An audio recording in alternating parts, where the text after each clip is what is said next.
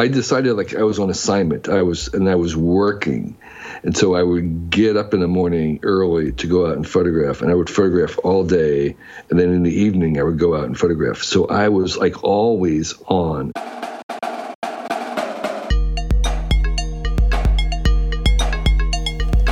Welcome to Deviate with Rolf Potts. Today, the polymath author and futurist Kevin Kelly comes back on the show.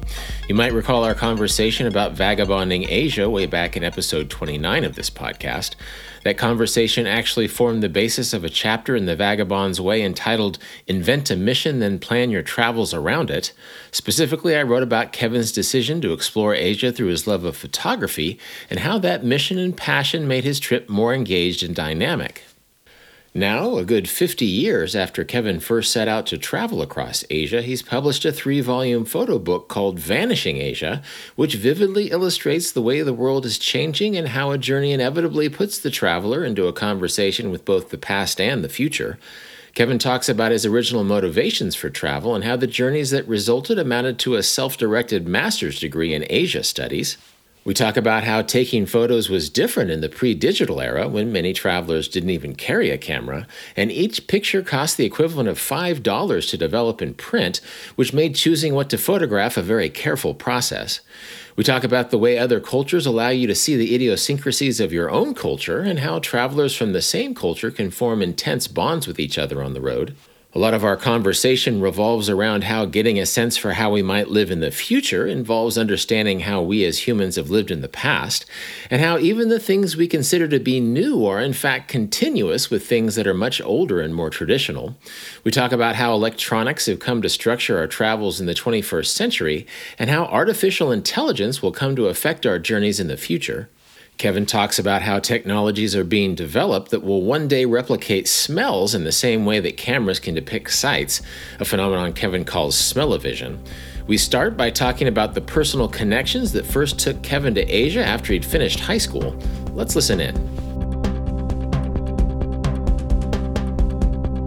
How did you, as a young man, find this mission? Well, first of all, I grew up in New Jersey, and I have great difficulty conveying to my kids how parochial the world was in 1960s, 50s, and 60s when I was growing up um, in New Jersey, and how um, even though we were close to New York City, um, it was not cosmopolitan. I, I, didn't do any traveling at all. My my father didn't, didn't really even believe in vacations, and so um, the extent of my knowledge about the uh, rest of the world was National Geographic. Hmm. Um, I had never eaten Chinese food, um, never used chopsticks. I mean, it was just. I mean, I don't eat in a restaurant. I think three times before I graduated from high school. In any restaurant. In any restaurant. Wow. Yes. So so um, you know we didn't have a lot of money. My mom, that was her job, was making a meal every night, and we went through a little. We had a kind of like a little schedule of different. Thursdays were certain things, Fridays were certain things, and so um, um, I felt like really very very parochial. So um, there were two. There were two outliers in that kind of very parochial, closed, um, local view, and that was um, my father's friend from the army was someone who wound up uh, being on some of the first um, landings of the U.S. soldiers onto Japan after it surrendered, hmm. and um, he wound up marrying a, a Japanese woman, and he um, would come to visit and tell me these incredible stories about Japan. And it was like it was it was so different and so alien that that that I thought, hmm, well, maybe someday I might be able to to see that. And then the second one was um, my best friend from high school was uh, studying to become a missionary um, and went to Taiwan to learn Chinese. And he um, had kind of a standing invitation to me to visit him. The third thing was I was reading um, the Leaves of Grass, a book of poetry, basically by Walt Whitman, and okay. something, something while I was reading it, something happened to my brain, and I had this overwhelming urge for the first time in my life to travel. Hmm. My journey then was um, I got this idea that I was going to photograph um, these exotic places, and I when I'd never really been out of New England, you know, out of, out of, out of, you know, I was, I'd been into New Jersey and New York and Massachusetts, and that was it. And so, um, um, I actually was so confident that I actually I called up National Geographic, and I found an editor there, and I said, "I'm going to Taiwan with my camera. Do you need any pictures?" How old were you, Kevin, at this point? I was like right out of high school. I was, you know, it's probably 18, 19. Uh huh. Uh huh. And I decided I wanted to, you know, be a uh, National Geographic photographer. Mm-hmm. And um, he was very generous. Bruce McElfresh was his name. I still remember. He was very generous and said, "Well, you know, that's not quite how it works, but I tell you this: when you get back, come show me your your your your pictures," which I did and he was he was he was um, he was you know true to that. At some point, I was just about maybe twenty. I arrived in Taiwan in 1972, um, which is basically 50 years ago, mm-hmm. and my I, my mind was blown. Every every day, every hour, there was something new and interesting, and the way Taiwan was, like a lot of Asian countries, things happened out on the street. Mm-hmm. And so everything was visible, how things were made, how things were done. Their sense of um, privacy was very different. So I could kind of like walk into almost anything and they were fine. They were kind of welcoming. And so it was like this, it was like going to a different planet. And then as I went on from there, um, to other places that were far more less developed, it literally became like a time machine. Hmm. And so um, that's how it began. In the beginning, I was just, I wasn't even sure what I was photographing. I was there to thinking I was going to photograph, but I didn't know what that meant. I wouldn't, I didn't know. And I was just photographing kind of the stuff that interests me. And it took me a long time to kind of figure out what that was exactly. Well, in, in Vanishing Asia, in the introduction to Vanishing Asia, you use the phrase time travel. Um, and I want to I want to touch on some aspects of that, but I'm curious to know just at the very beginning, how did having a camera and using a camera change the way you traveled? Mm, yeah, for me, it's like a crutch in a certain sense. Um, it's an excuse to see. It's an, it's a it's an excuse to get up and go out. So I I took eventually after my first trip, or even kind of about even maybe I would say a month into the first trip, I decided like I was on assignment. I was and I was working, and so I would get up in the morning early to go out and photograph, and I would photograph all day, and then in the evening I would go out and photograph. So I was like always on, and I was like I'm on assignment.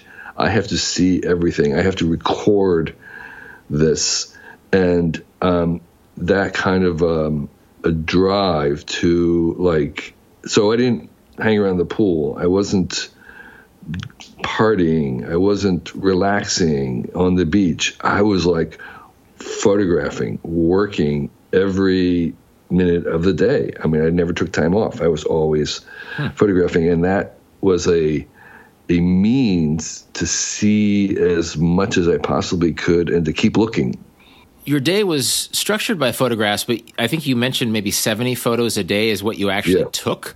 Right. So how did the how did the fact that you only had so many images to take in a day, how did that affect this? Because I think some listeners right. who might themselves be in their late teens or 20s might think, "Oh, well, you know, how hard can that be?" So having yeah, a film yeah. camera, how did this affect that trip?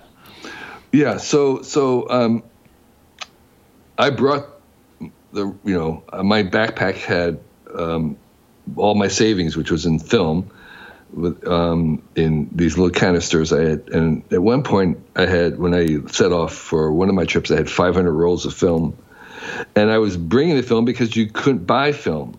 I had to take it all with me, hmm. and the final cost of developing the film and then later on developing the film, in today's dollars, it was about five dollars a, a shot. So Okay. each each Wow. exposure was costing me basically the equivalent of five dollars, and it's limited. In other words, I have to bring whatever I'm going to bring. So I became fairly careful about what I was photographing. Part of what I was photographing were I was trying to photograph the things that I felt were not going to be around for long. Hmm. My rule of thumb, which is a something I aspire to in this kind of photography, street photography, was um, I'm only going to take the picture again if I think it's better than the last one I took. So unlike you know, like today with the phone, you're just taking it's almost almost at random, but you're kind of like taking a, a video almost. There's so many of them.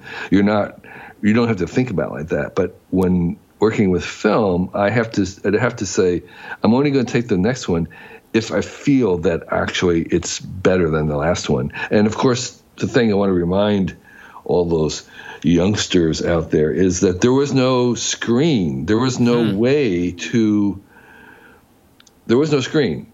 So so did I did I get it last time? Well, it was kind of like in that flash when I'm did I which I'm trying to remember, did I get it and was the exposure perfect?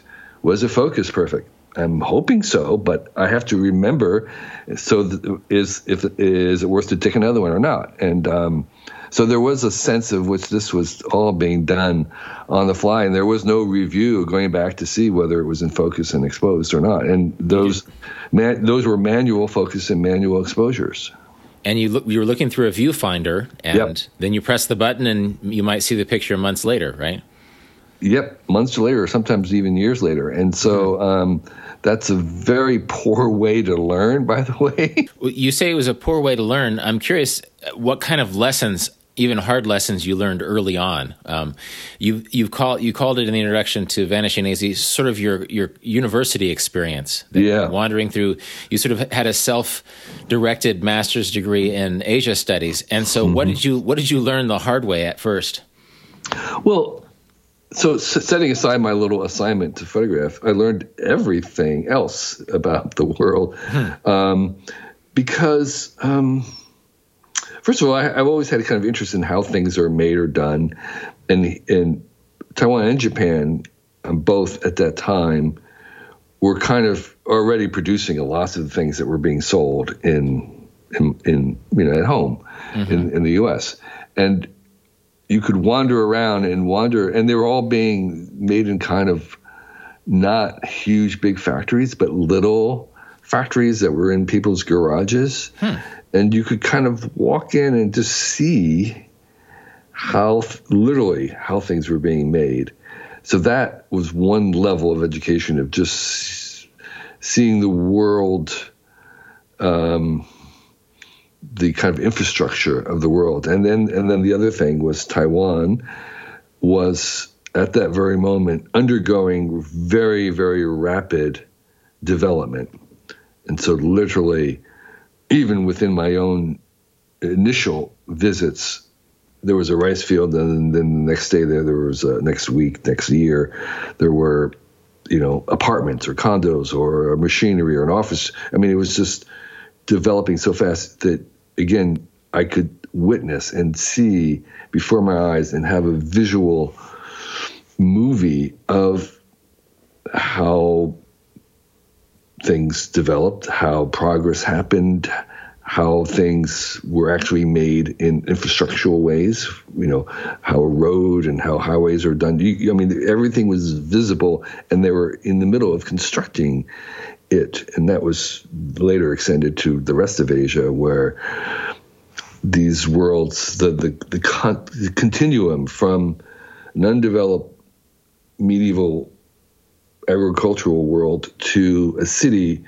you, would just see that process in motion. And then um, there's you know the, the general lesson of um, seeing other people's values and different cultures and having to kind of have the opportunity to look at your own out from outside and inspect things in a kind of um, a way that um, it's hard when you, you're in the middle of it. And so that kind of remove that distancing that you get from being in another culture allows you to look at your own culture and the kind of education you get from seeing the world from a different viewpoint um, is incredibly powerful. Well, you have a video essay called The Joy of Differences. Um, and one of the lines from it is you talk about how when I face what is different, I can finally see me. Uh, you talk about how yeah. Uh, ordinary things seem incredible, incredible things become ordinary after a while. So, yeah. what did? How did you see yourself? How did you finally see yourself when you took this yeah. extended journey? Well, one of the things that that um, it sort of becomes clear is, um, you know, uh, I, I, I, understood how American I was, hmm. and, and, and, inescapably American. It's like, yeah, I, am American. Uh, some of the things America does and believes are things that I'm not necessarily proud of, but I am. I can't escape that. It's like I, I am. I've been. I was formed by those. My my view is is that I can modify it to some extent, but I'm just yeah, it's kind of like it's my mold. And so becoming aware of that and that kind of it's kind of like being self-aware a little bit. It's like self-awareness can help um, lots of things and it can help you grow, but there's also a certain sense where you have to kind of acknowledge basically what it is that you are that's not really changeable in a certain sense. Um, and, and, it was kind of weird in, in, in a way that, that even now today I find strange, which is when you're traveling, you do meet other travelers. And um, in, in, a certain sense, I got to see and meet people that I would never have ever met in New Jersey, in the suburban area that was, and, and actually travel with them for a while. But what was interesting to me still today is that there is, you know, some of the best times and the best friends I have are still American. Hmm. In the sense that um, it was always easier to be around Americans because I'm American and I would see the same thing. If you know I'm growing up, if you're German, I'm sure you find it easier to be around Germans. And that's because there's so much that you have in common. It makes you share a sense of humor. You, I mean, there's just so many more things that you start off with that it's just easier that you're uh, you're more inclined, and so um, that was sort of something that I became aware of of that I learned about myself, which is that um, my you know I'm not just a general average. I'm not just cosmopolitan, which I hope to be, but I am at, at the root, you know, an American just because that's how I grew up. I would imagine there's an extent to which you're bonding with other travelers because you're sharing this experience, this extraordinary experience of otherness. That uh, people who lived there, they weren't ex- they were at home. They weren't experiencing yeah. something extraordinary. Right. Exactly. Yeah. And and and um, and and, and you're right because there is a camaraderie among travelers. Um, after my first uh, extended trip to Taiwan and Japan, I came back. I remember because I didn't have, I, I, I, had only enough money to get to San Francisco. I didn't, I didn't even have enough money to get home. So I was going to hitchhike uh, home, mm-hmm. and um, uh, I remember getting in like the, the first couple of cars after this amazing trip, and I just felt like I want to tell you about what I just saw, but it literally is impossible for me to hmm. convey it to you. And I felt that kind of um, I missed the camaraderie of all the other travelers who understood. They understood the the amazing differences and this amazing um, privilege of having seen these things, but nobody there even. I, I felt like I was couldn't even convey to them the scale and the power of what I'd just seen, um, and so there is a camaraderie with other travelers because they are they kind of like it's like a secret club. They understand um, that there is this sort of this other this other thing going on in the world that's beyond just your sort of day to day life in a very isolated place, which is America. Yeah, no, I, I think uh, uh, I pinpoint that as in the new book as communitas, the idea that you're sharing this task in ways that you wouldn't at home, and you might end up bonding with an American or a German or an Israeli or an Australian yeah. on the far side of the world in a way you wouldn't if you were in your home habits. Yes, I think that's true. Um, and and we, you know, um, one of the myths is that, is that you know I I was a solo traveler in the sense that I um, I was making kind of my own decisions about where to go, but I usually was traveling with somebody else, hmm. and kind of a pickup thing. You know, like you're you're you meet someone and for a week you're on the same path, or you know for at least a couple days you're you're visiting the same things, and so um, so even solo travel is hard to escape. Kind of, you know, buddying up with someone for a while and getting to know them and become very close, even for that very short time. Did did your travel companions ever get irritated by your compulsion to take photographs? Um, they were amused by it. Um, um, because most travelers, believe it or not, then did not have a camera. Huh. I mean, I absolutely. I met. Oh, I mean, it was very rare for someone to have a, a camera traveling back then because it was a hassle. It was because you needed to film. You needed to carry all this film. It was it was just um, very very unusual. There were a couple of people who might have had a camera, and they were kind of occasionally, you know, maybe once a day, maybe taking a snap of something. My brother had one um, that he occasionally would use. It was kind of like a rangefinder thing. So, so it was actually very, very unusual. I, I, I claim I was often at times maybe the only person within a hundred miles that would have had a camera. Wow. Huh. And I would I would be at these big, massive spectacles and be literally the only person with a camera. Well, you had this mission, um, either solo or with your travel companions, to capture what seemed different or what seemed vanishing. And I'm wondering if there's anything that you didn't quite recognize as vanishing. Because when I look back on my photos of my travels in Asia in the 90s and the early 2000s, I, I regret that I don't have any pictures of internet cafes or Sony Walkmans, which which I would not, which are not you know traditional things, but they are very much less common now. So, um, yeah. Are there some things that you wish you'd taken photographs of, little little technological moments that you didn't think to, to capture? Um, yes, and that is um, and, and, it's not just the kind of technological things. I, when I was not photographing, were all those little details. Here was my definition of the photograph that I wanted.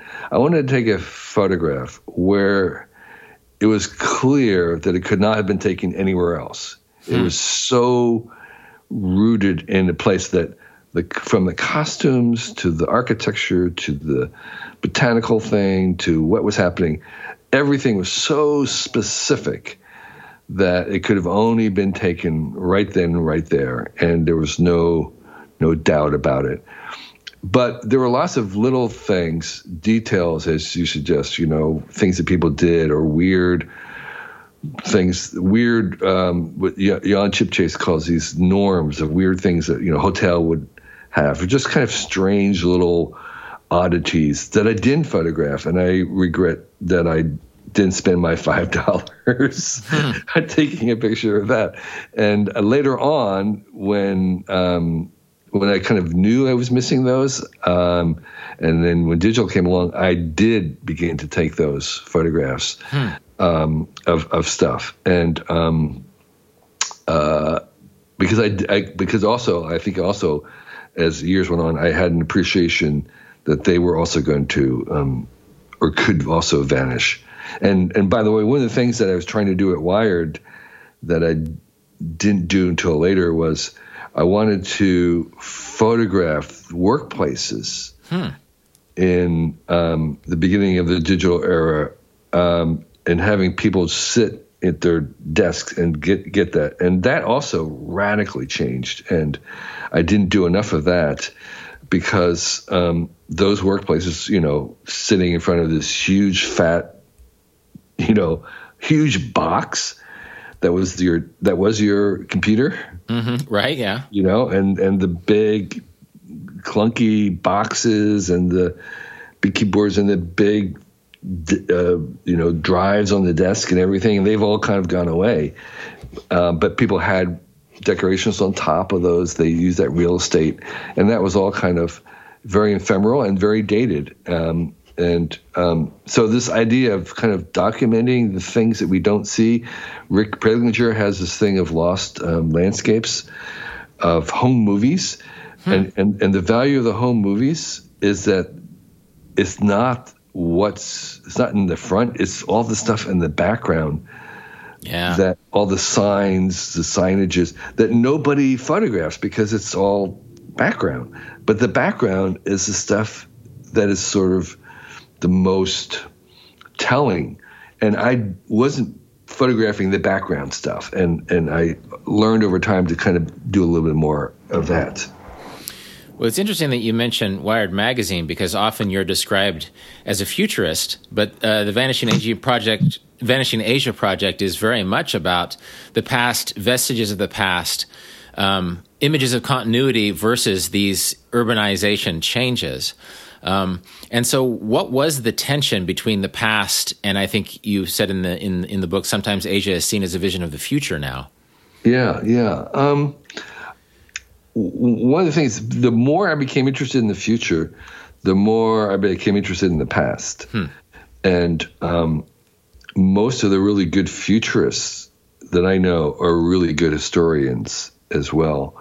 And that's because most of the stuff in the future is going to be the stuff in the, in the past. It's going to be today. So, you know, 90%, or I mean, I would say even more, 99% of the stuff 100 years from now is going to be stuff that's that we know about that maybe the very same stuff as today. The streets are not going to change, and they could be they haven't streets rarely are moved. Hmm. So the so the layout of New York City is going to look exactly the same in 100 years from now, and most of the buildings that you go down the street are going to, are going to be exactly the same buildings and concrete and plumbing are not going away. They get buried and covered over, but they're most of the stuff that we're surrounded by today is is very old technology and old stuff. And so looking at the past gives you a pretty good idea of um, where things are going. And um, and so I spend so, so I found that that was really useful and part of what I saw in the past where I could see in Asia was was the kind of a the momentum, the the the qualities that weren't going to be changing, the the the the, the general drift of things, and those are important because they they continue continued.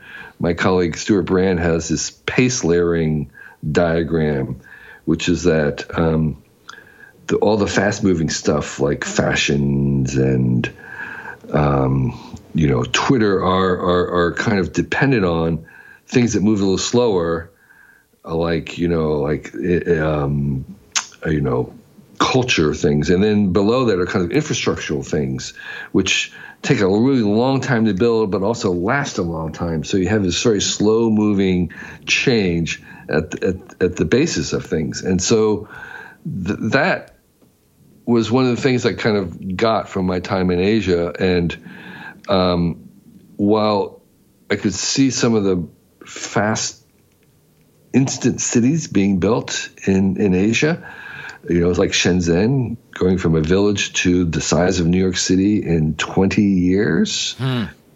Um, but at the core of it were were these fundamental things about what makes a city work and, uh, the kind of space that you need or want to keep, and and those came from you know seeing lots of cities that were working very well. You know what Chris Alexander calls the pattern language. You could see the pattern languages happening with a sense of history. So for me, whenever I try to think about the future, like say right now, I just did a piece for Wired on AI image generators, um, trying to figure out to make sense about them. So, so these are these things AIs that you give a text prompt to. You, you give it some instructions about what you want to make, and it will create a photo or a painting of that just from your command. Huh. And it's, it's like it's amazing how accurate and and detailed the stuff is. And so the question is, what does this mean? What does it mean to human artists? Are they going to lose their jobs? Or how are we going to use this? Um, who controls it? What, you know, who's responsible for what it generates? Um, is is it ripping off um, human artists in order to be trained? And so there's all these questions. And I find that the best way to kind of think about it is to think about the history of photography and the way it impacted painting and its own hmm. and cinema. And so going back into history um, helps understand the. F- it's one of the best things to help understand the future and where we're going. Yeah, I think it, it really pinned the visual aspect of travel. I write about this in The Vagabond's Way the idea that um, the idea of the picturesque isn't that old. It doesn't predate photography that much. The idea that you should be looking for images as travelers. Um, and then suddenly the, the camera rose in the 19th century, and now it's sort of the first thing that we do as travelers. We look for images.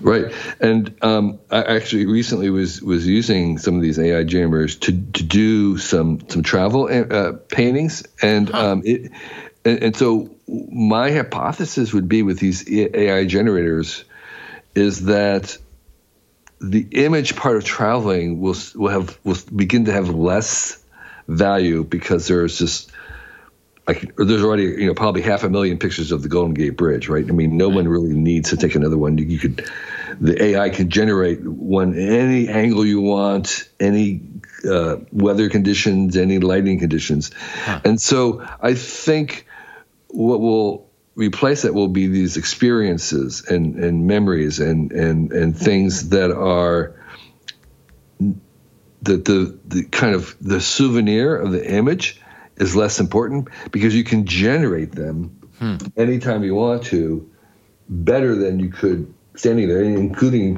having it, you know me standing in front of the Golden Gate Bridge. It'll do that as well. And so, um, so I think over time, it was not going to happen instantly, but I think over time we're going to see a little de-emphasis hmm. in that kind of the visual souvenir and other kinds of experiences will, will or for souvenirs will have to replace it. Well, here's an aside. Do you think AI will will ever be able to replicate smells? Because it feels like smells is one of those real basic "I am here" type senses. Yeah, yeah, yeah. No, it, there are people who are working on smell-o-vision i think they were calling it one time. And what and and just like you know just like the way that we replicated um, visuals is we realized that you know there were these primary colors and that if you have a little pixel of those three primary colors next to each other you could kind of fake with those three primitive colors you know magenta and cyan and um, uh, you know, yellow. Mm-hmm. Um, there's a three different ones, you know, red, blue, and green. Uh, red, green, and um, yeah, red, blue, and green for for video. Anyway, those three are the three primitives that can make visuals. Well, there there's been attempts to to get at the um, like the 25 primitive smells, hmm. and that by recombining them in a machine, that you could generate any close enough to any other smell, mm-hmm. and that and so they have these things that, where they're trying to do that so that on command you have these different smells. And i think there's in vr world that that would certainly be a optional package at some point. A little you know something you wear on on your headset which would generate smells on command if you were kind of walking into a musty place or a swampy place, or you needed to have something smell like the new car smell. Mm-hmm. And so, um, uh, yes, I think that might be part of the future. Yeah, I've always sort of found comfort in the idea that smell can't be replicated. We've always we need to physically travel because you can replicate images and sounds, but not smell. But that that would be weird. That's not going to be true. That's yeah. not going to be true for for long. No, you can. Hmm. Um, and um, you know, the question is whether they could ever do it in a kind of a solid state. Right now, we require replenishing those 25 vials, and and that's kind of the the holdup but mm-hmm. it, it, might be um, something where, where they could actually generate them too at the same time. Um, you know, molecularly generate them. Um, so, uh, so I, I, would say I wouldn't say never. I would say sometime in the future they would definitely be able to have smell-o-vision. Hmm. I'm I'm curious about patterns because in in your Vanishing Asian books you often have entire pages versus ver, of, mm-hmm. of, patterns, like how people's hair are, are or yeah, yeah, yeah. Um, how food is served, or how food is balanced when uh-huh. it's being taken to the market. Which I thought that was interesting. It's it's more it's less of you trying to impose a narrative on what you saw, and it's more you cataloging right. categories right. of what you saw. Right. So, what was the decision to to catalog Vanishing Asia in the way that you did? That's a good question. Um, I think you know those patterns that you saw were part of the things that was not photographing in the beginning. I was because it wasn't worth the five dollars for each shot. Right. Um, and something I did more of as I went along because I thought that some of those things were also disappearing or might disappear, and they were kind of interesting. Um, I think it was an attempt to convey what I would call like the texture of, and and also what I later on saw as alternative design solutions. It's this idea that um, some of these design solutions of, of, a way to deal with um, how food is served might be useful as we think about alternative ways in the future. Burning Man, for me, was this magnificent attempt to try and figure out how you do instant cities, how you do urban planning, how you do spectacle. But there are things like the Kumbh Mela in India, which have been doing that an alternative track, and they may have certain lessons about how we want to do instant cities or huge spectacles. There's there's some patterns there that might be useful for us when we go into the future and want to think about how we do um, urban transportation, which it's not just big cars or big buses or walking. There's these alternatives in, in Asia where these little tiny cars, little tiny, tiny things that are basically built around motor scooters or motorcycles, but could be even smaller than that. And there might be some design solutions that would be useful in the future for ways of thinking and making alternative. Do you ever think about what might be vanishing now? Is this yeah. something that, that changes? Is it something you look for at home, for example?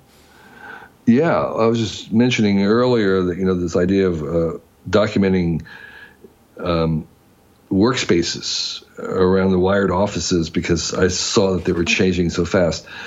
I yes, I, I, I think people don't realize but how dated her own environments are going to look in mm. 20 years from now you, you do take a picture of wherever you are right now, and in 20 years now, it'll be incredibly dated. Oh, that was so 2022, and or 2023, I guess that's where we are. And so, um, um, and, and so I, I, I think, yes, I, I think, um, it would.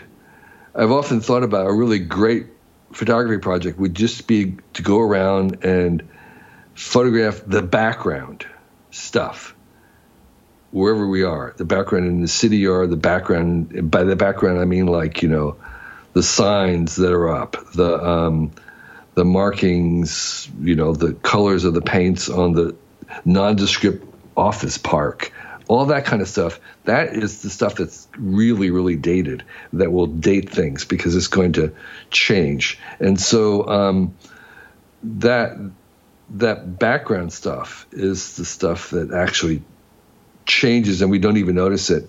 And if you want to do something interesting, you can record it because it's going to go away.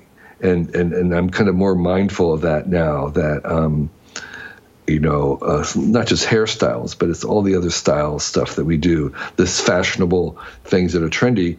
Those are the things that are going to go. TikTok, you know, TikTok will be like, whoa, that's so 2023 and 2022. That was the 20s, man, uh, and yeah. that's that's going to go away really fast.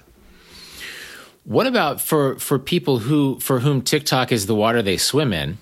Um, how can they in a, in a certain sense anything photographic is about how you pay attention and what you pay attention to um, and so how can some equivalent 19 year old embark on their own project now what yeah yeah yeah that's that's really great so here's my advice for that is as much as you are able you want to be working on something where there's no name for what it is that you're do or doing, and there's not language for what it is that you're doing. And so that does several things. One is is it is closer to is a closer more of a chance is likely to be distinctively yours, and it's also um, you have more of a chance to be something that will become that will be that the world will become that will, that will move towards. And so um, you know i remember when you know tiktok was first i think it was called Musical.ly. Hmm. and um, i had my friend's daughter was doing it. It was mostly lip syncing and it was this thing where they would kind of lip sync songs and stuff and it's like what what is that and there was like no real words. It wasn't. Like, it was TikToking, but it was, you know, there wasn't that word, and it was unknown. But there is a sense in which, um, if you're young and trying to do things, you want to be working on something that, that we don't have names for, that it's not already set into a pattern and it's identifiable. You want to kind of work with your own unique set of talents and if you're really truly doing that, you're going to be working on something that's not been seen before. We don't maybe have languages, words to to describe exactly what it is, and you're having trouble telling people what it is. That's good. That's a good sign, and that's sort of what you want to kind of focus on.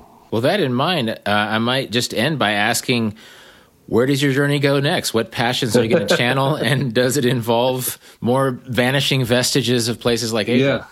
Yeah. Um, so my interest has been um, for this year is to, besides the book on advice is um, I'm trying to generate um, a set of scenarios for a hundred year future that I like to live in. So a desirable, um, optimistic view of a high tech future in 100 years, a future filled with AI and genetic engineering and tracking and VR that is a world that I want to live in, or that other people would want to live in.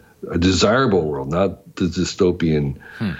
World of Hollywood where the AIs take over and kill us, but um, a world in which all these technological things continue to advance and we want to live in it. And so that's my project for this year is um, I call it Protopia.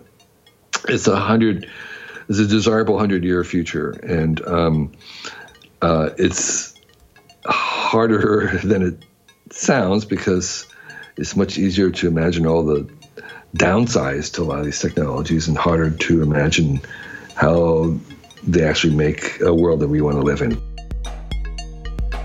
This has been Deviate with Rolf Potts. More about everything that was just mentioned, including information about Kevin Kelly's decade spanning photo book Vanishing Asia, can be found in the show notes at rolfpotts.com slash deviate. And as always, you can contact me with insights or questions at deviate at rolfpotts.com. This episode was produced by Cedar Van Tassel, who also does the theme music. Thanks for listening, and I hope you tune in for future episodes of Deviate with Rolf Potts.